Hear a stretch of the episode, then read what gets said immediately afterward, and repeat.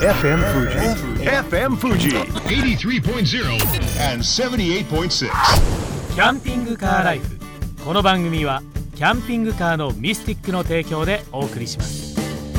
スマイルメッセンジャー高杉 J 次郎ですこの番組キャンピングカーライフではキャンピングカーの最新情報キャンピングカーの魅力をお伝えしながら皆さんにキャンピングカーをもっと身近に感じてもらえればと思っていますさて今日もスタジオにはキャンピングカーの製造販売の総合メーカーミスティックの代表取締役佐藤社長にお越しいただいています。佐藤社長今回もよろしくお願いします。はい佐藤です。お願いします。さて日本 RV 協会が先月発表したペットと楽しむキャンピングカーライフに関する調査というものがあります。一般社団法人ペットフード協会の調べによりますと日本で飼われているペットは犬が879万7000頭猫が977万8000頭に上り今回のアンケートの回答者の中ではペットを飼っている人は73.3%その中において飼っているペットの種類の割合は犬が85.5%という結果になっています。ペットを飼っている人73.3%のうち85.5%がワンちゃんを飼っている。やっぱワンちゃん飼ってる方多いんですね。多いですね。あのまあきっとね散歩できるからいいんじゃないですかね特にね、うん、さあその中にペットを飼っている人にペットとの車旅での目的を聞いたところ観光と答えた方がトップだったんですがキャンプや温泉旅行ドッグランで遊ぶなどの回答との大きな差はこれ見られなかったんですが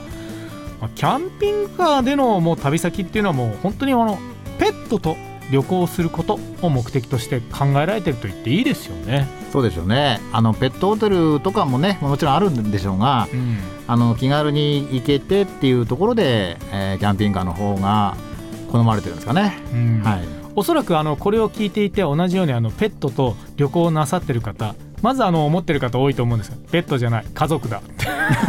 そうですね。ペットじゃないんだよ、はい、家族だよっていう、ね、あとあの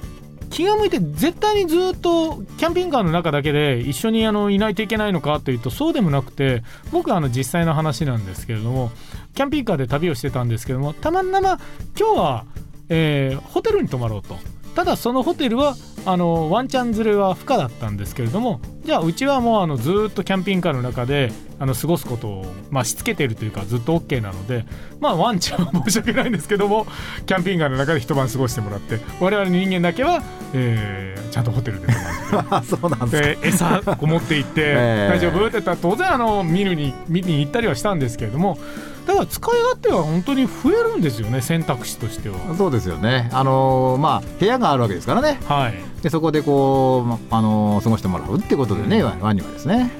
でペットを飼っている人の中ではキャンピングカーを所有しているとペットとの車旅は快適になると答えた方が92.8%とおよそ9割。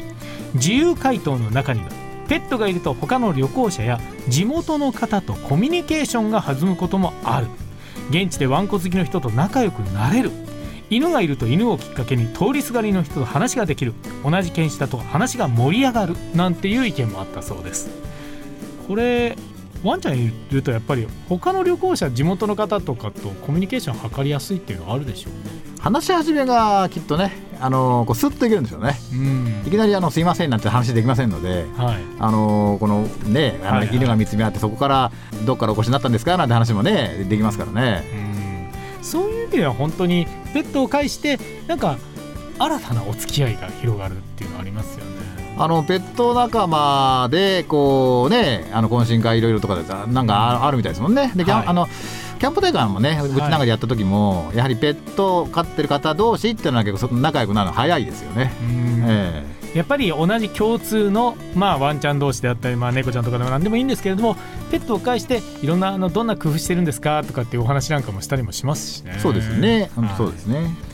さあそして一番気をつけたいことを聞いてみたところ排泄をする場所間隔という回答が最も多く次いで散歩食事そして車酔いと並びました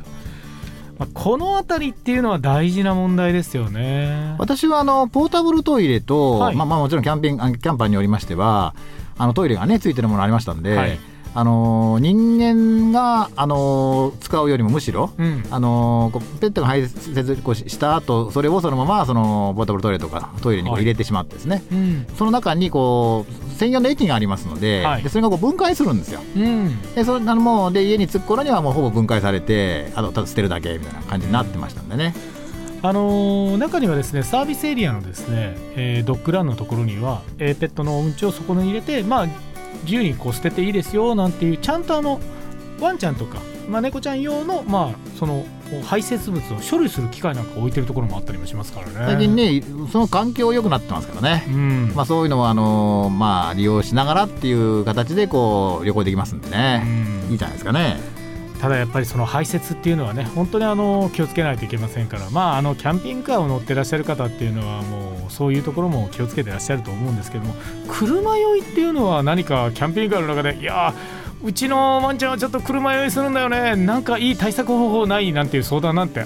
ありますか？ありますけどね、あのうちもですね私も子供の頃キャンピングカーじゃないですけど、子供の頃あの飼ってた犬はしましたね。うん。車に乗ると本当にあのこうゲゲ 入ってましたんで。ただあのキャンピングカーを使うようになって、はい。あの一緒にいたワンはですね、もう大好きでうん。でそのキャンパーっていう言葉にピクッとこう反応するんですよね。キャンパー行くよって言った瞬間にピクッて言ってもう本当にこう逃げたんですけどね。うなるほど。自分の中で頭の中でもうあるんでしょうね。どっかに行けるみたいなとこあるんでしょうね。もうだからねこうキャンプの準備始めるとこうガタガタするじゃないですか、はい。でそうしたら落ち着かない落ち着かない。でね車に乗るといつもあのこうエアコンの口のところに鼻を持ってってななんでな鼻かかかかしてんのかなみたいな感じなんですけど。まあそういう、まあ、車好きだったんでしょうねその買ったのはね。まあ、あのそれぞれの個体差っていうのもあるんでしょうけれどもそういうところであのペットもほんの普段の反応が違うってうちもそうなんですけどもあのごそごそとキャンピングカーでお出かけする準備をしだすとなんかワクワクしてね。うちなんか一緒に寝てたんで普段は一緒に寝ないんですけどもキャンピングカーの中だけでは一緒に寝れるという。そうするとまあ夜の時に走り回って走り回って。でも嬉しいんでしょうね。それ人間と一緒ですね本当に、ぜひ皆さん方もですねまだあのペットを飼ってらっしゃってキャンピングカーに乗ってらっしゃらないという方。いいですよ。ぜひ。佐藤社長今回もいろいろお話ありがとうございました。ありがとうございました。キャンピングカーライフ。来週のこの時間もキャンピングカーの魅力をお伝えしていきたいと思います。ここまでのお相手は高杉 J 次郎でした